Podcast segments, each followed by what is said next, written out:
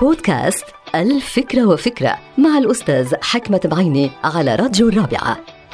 يبدو أن شبكة الحمض النووي المسؤولة عن تشفير وتخزين معلوماتنا الجينية والوراثية ما بتتحكم فينا بشكل كامل ولا بتتحكم بقدرنا ومواقفنا وميولنا كما تشاء. فهناك فرصة حقيقية لدى الإنسان لتغيير بعض التأثيرات والتصرفات النابعة من تلك الجينات ويستطيع الإنسان أنه يستخدم تلك الجينات لمصلحته من خلال استخدامه للبيئة الحاضنة له لحياته. وإذا كان علم الوراثة جيناتكس بيدرس تفاصيل الجينات الوراثية ودورة فإن علم ما فوق الجينات أبيجيناتكس بيدرس علاقة الجينات بالبيئة الحاضنة ودور البيئة الحاضنة بتغيير مؤثرات تلك الجينات ودورة في المستقبل. وحتى ما نضيع بمتاهات التعريفات العلمية فسأعطي مثلا بسيط هذا المثل عن دور البيئة وقراراتنا نحن كأشخاص في تغيير طريقة عمل الجينات. مثلا التدخين والإدمان على الكحول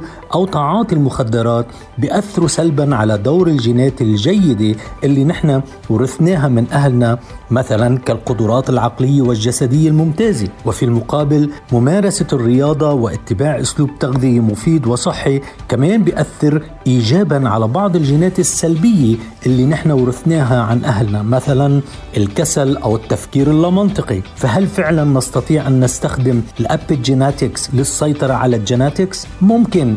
أعتقد ذلك لأنه أنا جربتها بنفسي. انتهت الفكرة. هذه الحلقة مقتبسة من كتاب ألف فكرة وفكرة.